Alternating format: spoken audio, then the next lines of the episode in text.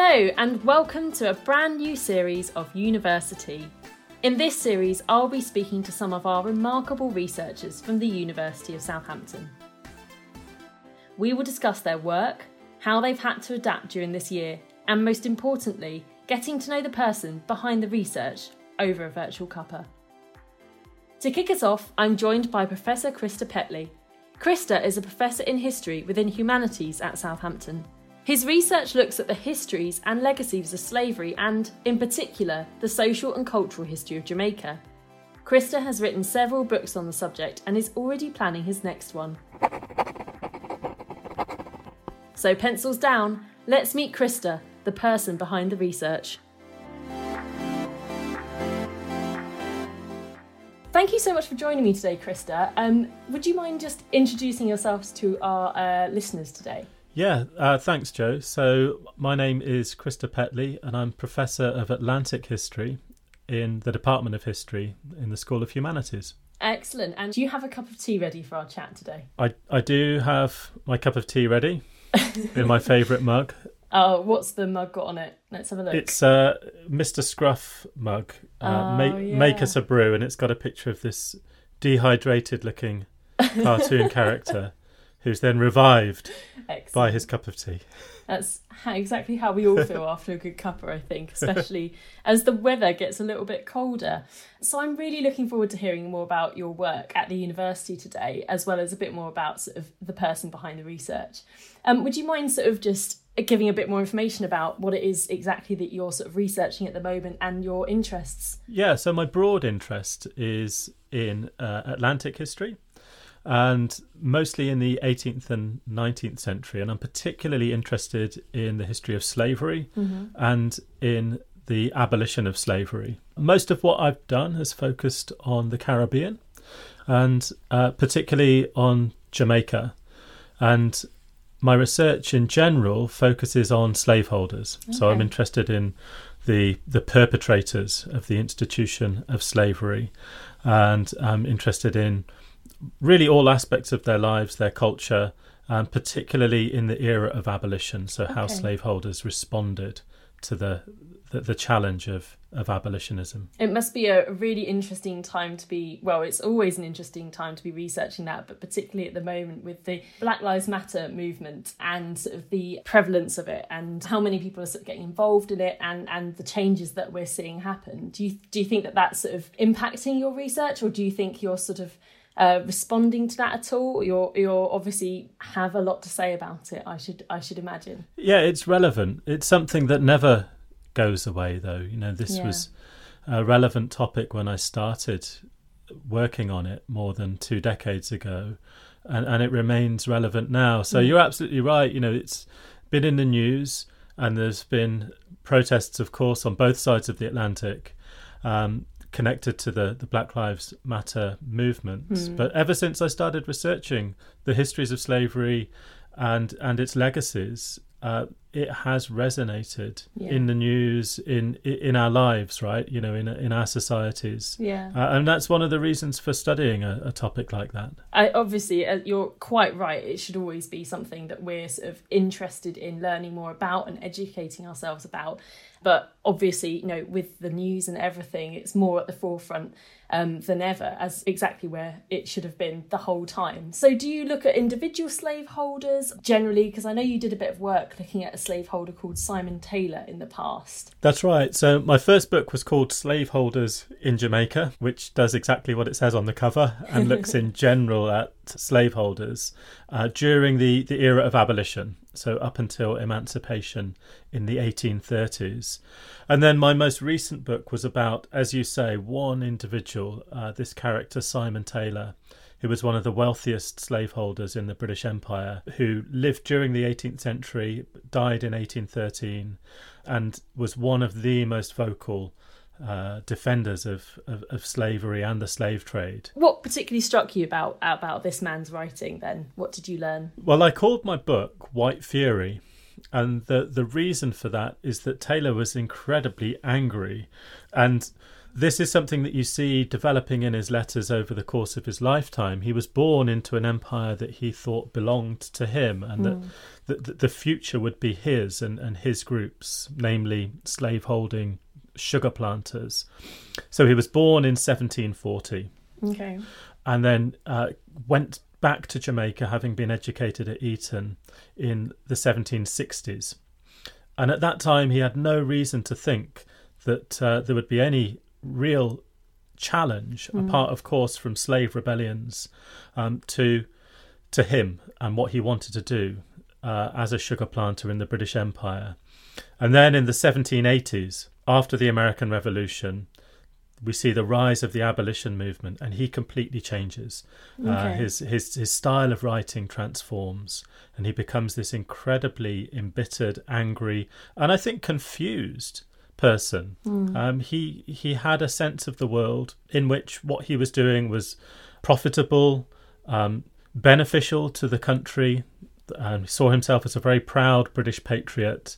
And so, in the 1780s, with the rise of abolitionism, he finds things very hard after that to, to, to make sense of, and becomes this very angry, very embittered individual by the time he dies. So he dies one of the wealthiest men in the world, okay. but also one of the the, the angriest. And I know that you've sort of spoken a little bit about this research before, and you mentioned about it's about reading between the lines of what he writes about and what he says as well, and considering what he's left out of his sort of letters and and and pieces of writing. What what sort of can you tell us more about why that's so important?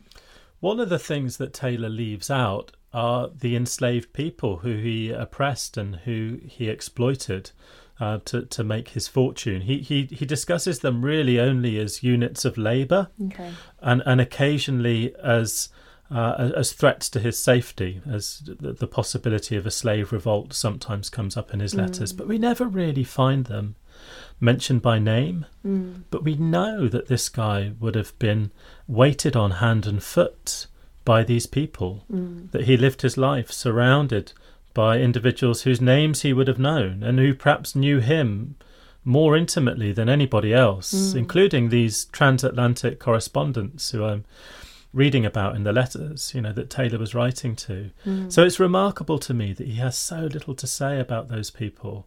And I've tried as best I can to find out about them and their lives, including their relationships with Taylor but also their wider experiences using other sources. So Taylor did leave other material from which we can get some sense of uh, of of who the enslaved people were who lived on his properties mm. and who he spent so much time around. That silence sounds like it speaks volumes, really, and, and, and says so much without, you know, obviously him saying anything at all. And I know that you're also looking into how slaves are listed as possessions in, in wills and things. Is that correct? That's right. I, I've been writing about uh, over the summer uh, probate inventories, which are, are, uh, like alongside wills. They're part of the process of uh, uh of uh, evaluating an estate when somebody dies. Okay. And in Jamaican probate inventories, including Taylor's, which is huge, it lists a probate inventory lists all of the property that belonged to an individual. And Taylor, as such a wealthy person, um, left behind a huge probate inventory. And yes, they list enslaved people, shockingly to us, mm. as as items of personal property. But as you say, it speaks volumes because one of the things that that form of writing does for us is open up a really important element of slaveholder culture. Mm. You learn that slaveholders like Taylor viewed enslaved people as property and they viewed them very carefully as property as well. This is one of the things that's particularly chilling. They not only saw people as property, but they could evaluate exactly how much an individual was worth mm. based on a range of factors we have to assume, like strength, gender, their age, and so on and so forth. And those things go into these valuations that you find in, in, in probate inventories, mm. which say almost nothing about them as people. They list their names, but generally what you're reading is the name that was imposed on them mm. by a slaveholder. It's not the name that they would have chosen for themselves or that they necessarily used. um, with their their friends and family. Yeah. So what these documents tend to tell us about mostly, I think, is the outlook of slaveholders. They help to understand, if you like, what slaves were faced with. Mm. Um, that that whole culture and ideology of, of people as possessions. Mm. So they're in that respect quite depressing documents, but important ones nonetheless. I feel Yeah. that this is one of the things that I want to do with my work is to try to make sense of the ways in which slaveholders justified what they did to themselves and to the outside world, and also how that becomes for for them in their culture part of their day to day experience. Mm. It's normal. It's banal Mm. it's just what happened in that culture and in that society. And these slaveholders became so inured to it that it was second nature. And I Mm. think that's part of what you see in Taylor's letters when he describes people simply as threats or as property, not as people. Yeah. But that's important. You know, how is it that people can become like that? They show you what people are capable of under Mm. certain circumstances. They show you the sorts of ways in which it's possible for human beings to behave Yeah. given the right set of circumstances. Yeah. Um, and that to me, I think, is fascinating because that's the real value of that kind of history. Mm. So that's a rather long way of saying, Joe, yes, that's right. I've been looking at probate inventories Mm. over the summer.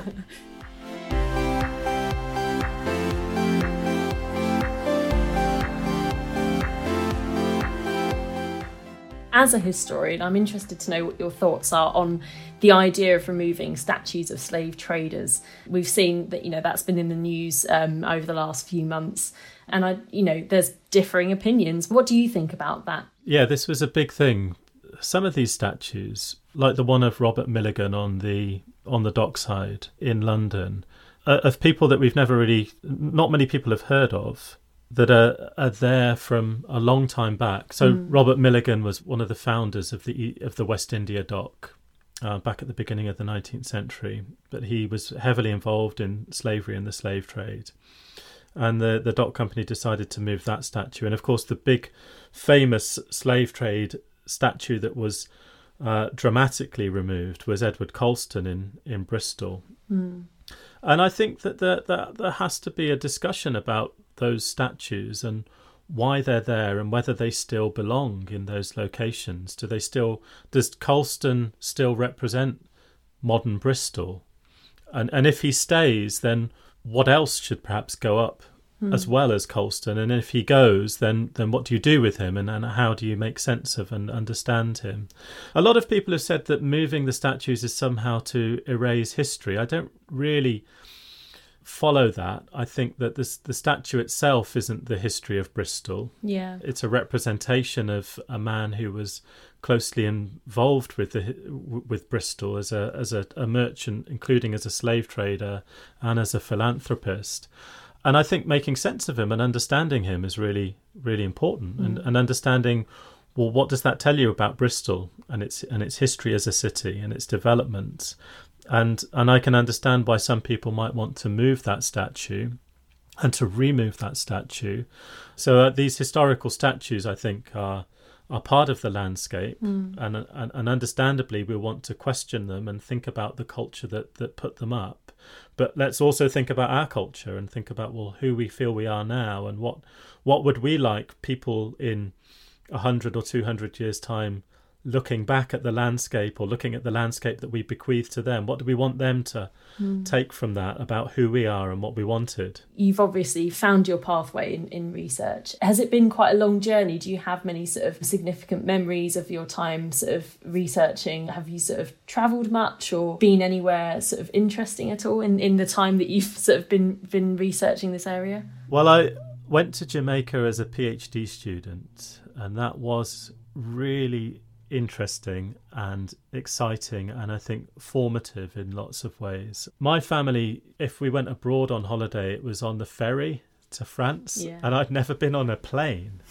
and so I got on a plane in 2001 to go to Jamaica to do six months of research and I'd uh, set it all up and found somewhere to live before I left.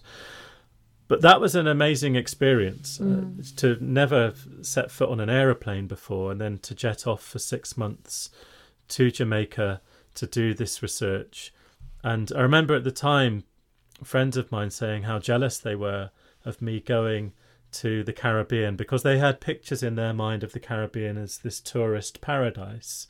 And where I lived in Jamaica wasn't like that at all. It was the city of Kingston, which is a very big third world city, and I had to get from Kingston to Spanish Town where the archives were. And I, uh, as a PhD student keen to save money, I took public transport, mm. and that was a really it was a really interesting and at times it was quite an uncomfortable experience. Uh, I found myself as a visible minority for the first time in my in my entire life. Mm. So you find yourself standing out, and you find yourself of obviously not as an oppressed minority. You've mm. got hmm. incredible privileges as a white person in Jamaica, partly because people do assume that you're a tourist and, mm. and try their best to help you to get where you want. But nonetheless, you know, just that experience of standing out, I think, was really important for me and you know helped me to understand a lot of things in a different way. And and to have lived for 6 months in Kingston doing those journeys on public transport to the archive I felt was was a really necessary and important part of of the research. Mm. um, as important as going to the archive itself. So some people do study Caribbean history even get PhDs in Caribbean history without actually going to the region. Mm. And for me, I think that's a bit of a problem. I think actually going and and seeing the place mm. as it is now and having an experience of it is is necessary to to doing that research well. I'm amazed at the scope that your sort of research reaches out to and, and how it can be used and interpreted. And I, am really interested to know how you got into this sort of area of research in the first place. What motivated you to, to explore this part of our history? There are always a number of things going on when you come to research, I think, and, and some of them come from the, the research itself. I was fascinated to know more about the history of Britain, and I was fascinated as an undergraduate by Britain's engagement with the wider world. Mm. And when I came to be a postgraduate doing a master's at Warwick, partly because of the expertise in that department, I got interested in the Caribbean. And then as a PhD student, you're always interested in pushing the boundaries of, of knowledge. You have to, right? That's the point of the PhD. Yeah. And I, I could see that there wasn't much work done on slaveholders in the British Caribbean. There'd been a lot of work done on the masterclass in the US South, but we didn't have the sort of literature that we needed to understand that group mm. in the British Caribbean. And since then, in the last two decades, me and a number of other scholars have done a lot of work on that area. So we now know much more about these characters than we than we did before. So in part it's to do with what we're all doing as academics, with pushing the boundaries of our of our knowledge. Mm. But also I think it's about doing something that is not just interesting and not just that we don't yet know about, but that is somehow relevant.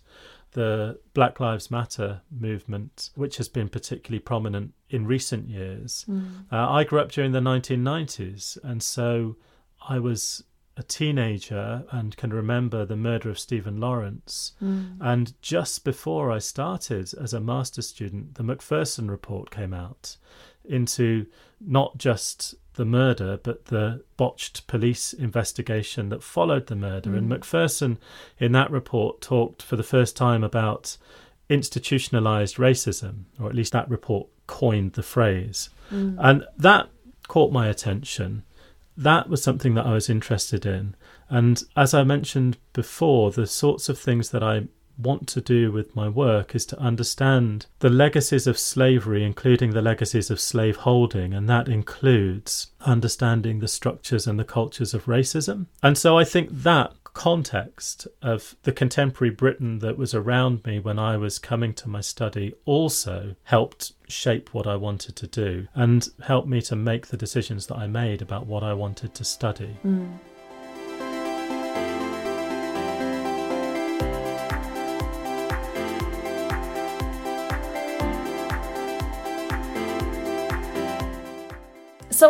Ask all of our guests on this podcast as well if they have an object that they would like to share with us about either their career journey that they're proud of or that has a bit of a story behind it. Do you have something to share with us today?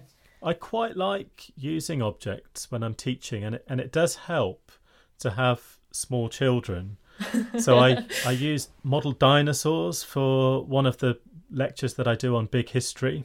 I also bring in dragons to that talk. Excellent. So I've got uh, I've got in front of me here one of the many many model dragons that are in my house that my kids spend hours playing with. And and they come from the Cressida Cowell book series, uh, How to Train Your Dragon, which Yes. of course is now loads of films and cartoons. yeah. And uh, one of the reasons that I do that is that I like to talk to students about stories Okay. and the fact that all stories have some kind of purpose to them, including these dragon stories. So, although they're entertainment and fantasy, on some level, those How to Train Your Dragon stories are also helping whoever reads them, children or adults, to put their problems into perspective. Okay. So, in the first of these books, the small Viking hero thinks he has a problem with a small disobedient dragon, but it turns out that a real problem is a massive sea dragonus giganticus maximus, okay. and that the story is about him defeating this big dragon. And it's a fun story, but it's also telling you something about putting your problems into perspective.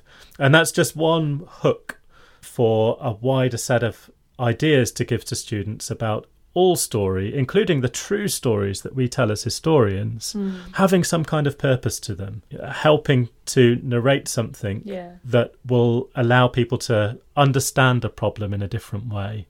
And for us as humans, I think story is absolutely essential. You know, hmm. conversation, gossip, and story. It's really how we learn, even quite technical things. Imagine when you get an IKEA table, you've got those instructions. Yeah. It's basically the story of a table from lots of different bits on the floor to table. We do things through story. Mm. And this is one of the ways that I use my dragons is to introduce the idea of stories being important. I love that. Do you have any other toys that you use in your lectures as well? So I've got some things that I bring into my first lecture on the Atlantic world. So I've got a, a model horse that my little boy had from I think the age of about 18 months and a, and a llama. And I, I use those to talk about the conquest of the Americas because the biggest domestic animal in the Americas before Europeans arrived there in the aftermath of Columbus's voyage of 1492 mm. the biggest domestic animal there was the llama Okay. uh, Europeans arrived not just with horses but on horses Okay. which must have been a terrifying spectacle for, for people in the Americas. And this is just one of many, many factors that help to understand the European conquest of the Americas. Uh, disease, in fact, is probably a far bigger one, but one of the ones that's quite easy to get across to a class visually using two quite nice little children's toys is is that one It's to do with horses and llamas. Excellent. I did not know when I started recording this podcast with you that we would end up talking about dragons, llamas, horses, and dinosaurs, but I love it. Thank you for sharing those. That's fantastic. I'm going to use that to segue into um, the challenges we've recently faced um, with sort of lockdown and, and the change of how we're working and how we're researching from home. How do you feel about sort of returning to a very new way of teaching and, and learning at, at the university? I think if you'd asked me a fortnight ago, I would have just said I've hated every second of it. I mean, locked. I'm uh, currently talking to you from what effectively is my garden shed.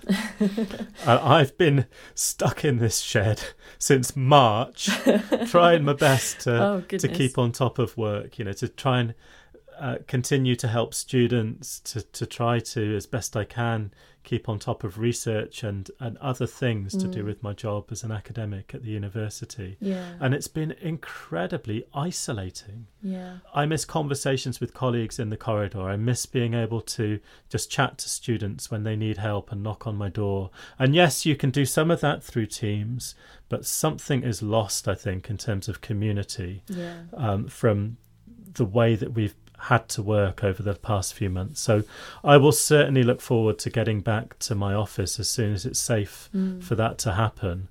And we've had the kids at home. Yeah. So my kids are all quite young and they got sent home from school in March, and they've been here ever since. And at times that's been really, really difficult Yeah. because my wife and I have been trying to work whilst homeschooling them and look after them and keep them happy. Mm. And and that's been really, really hard. So I've been looking back actually with some what might actually I suppose be rose tinted specs at the last few months, thinking, Oh, I'm gonna miss them. Because they're gone now. They're back at school and all being well that's where they'll stay. Mm, I can imagine. I think that's a lot of people listening will probably sympathise and empathise with that immensely.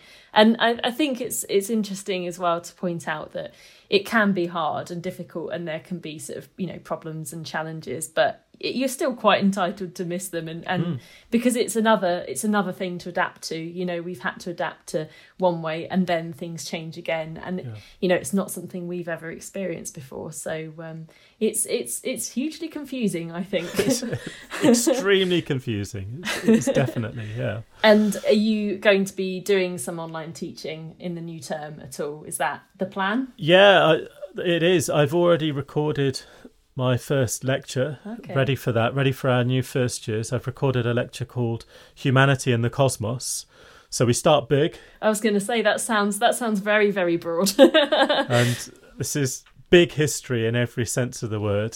So that and that includes everything, including dinosaurs. We go from the Big Bang right up through dinosaurs to putting human history into this this big broad context. So I've just recorded that, and that is now ready for our new intake of first years to listen to and watch at their leisure when they come. So yeah, gearing up for all of that and Hmm.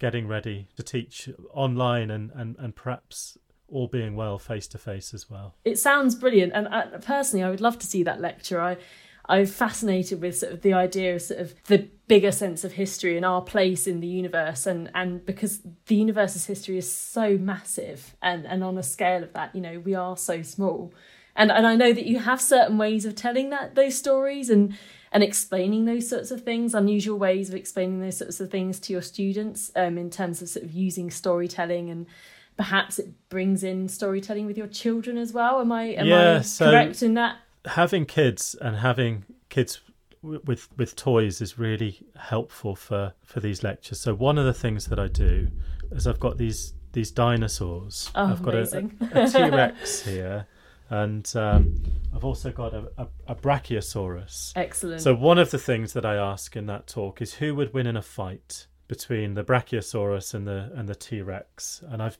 I've done that now for the online version, which has included holding them up to the camera okay. so that uh, so that the students can see them.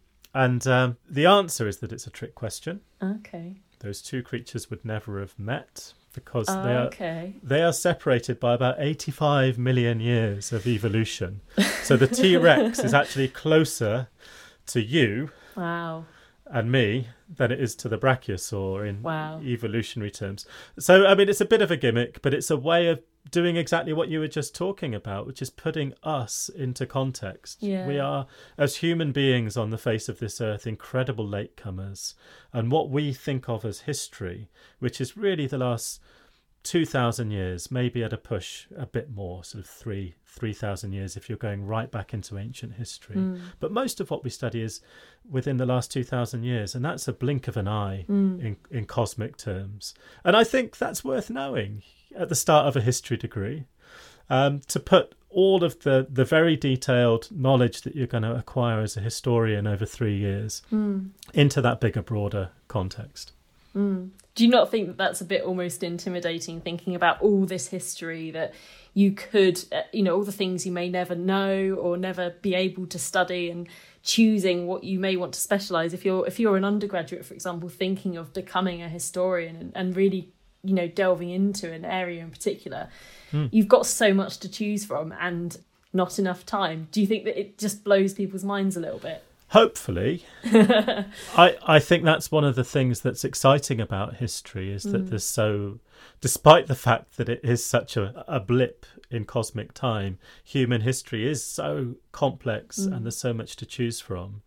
It is daunting and it perhaps is a bit mind blowing, but that is also the excitement of the of the discipline. Yeah. That there are so many different ways that you can go with it. Hmm. You could literally study anything, and I, and I wonder if, if you weren't studying and, and researching what you specialise in right now, what other sort of historical time or um, subject do you think you'd be interested in, in branching off to if you had to go in a completely new direction? Uh, do you know I, I have this fantasy all the time and it changes every week. What's it this week? Well, I, I, I've earlier on in the summer we sat down and watched the Wolf Hall adaptations from uh, Hilary Mantel's books, and Okay. I th- yeah, that would be I think another thing to have done at one point if I'd gone in a different direction. Tudor history, Thomas Cromwell is a Yeah. a, a fascinating character. But then at other times, I think I would like to have done more contemporary history. Hmm. I was thinking the other day, partly because I've had to start preparing to help a colleague teach a module on Nelson Mandela. Okay. I was thinking about my memory of the struggle against apartheid and the new South Africa in the 1990s. Hmm. And of the 1990s as a really, really exciting and interesting historical moment. Hmm. And it was a moment that felt very different, I think, to the times that we're going through now. I, I remember Mandela walking free. I remember the Berlin Wall coming down. Hmm. And I remember a great deal of sort of hope and optimism about the world is changing, it's changing for the better, often in ways that looked like they were progressive. Yeah. And, and you imagine that that would always be the case, that we'd always be walking towards a brighter future. Uh, and I think the early 1990s, d- despite the, the fact of the first Gulf War and all of the other sorts of things that are going on at that time, including things that we've talked about in this podcast, there was a sense, I think, in that decade of, of optimism, certainly by the middle and end of the 1990s, that we've lost somehow. Mm. And looking now in the period of COVID, Yeah.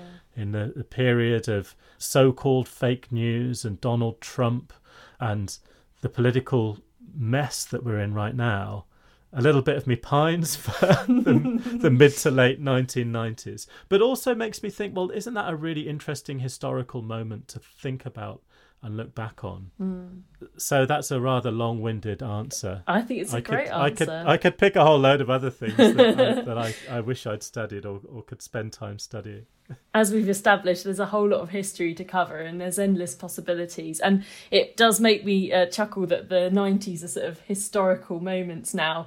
Having this is going to possibly make some listeners roll their eyes, but having been born in the 90s, um, I can't believe that it's sort of so long ago that it's so different and we can look back and really start comparing. And um, obviously, you know, historians can look back a couple of years and it's history, but yeah, I can't believe that we're talking about the 90s as being a, a very significant part of history, but I think you're right. So, uh, yeah, interesting.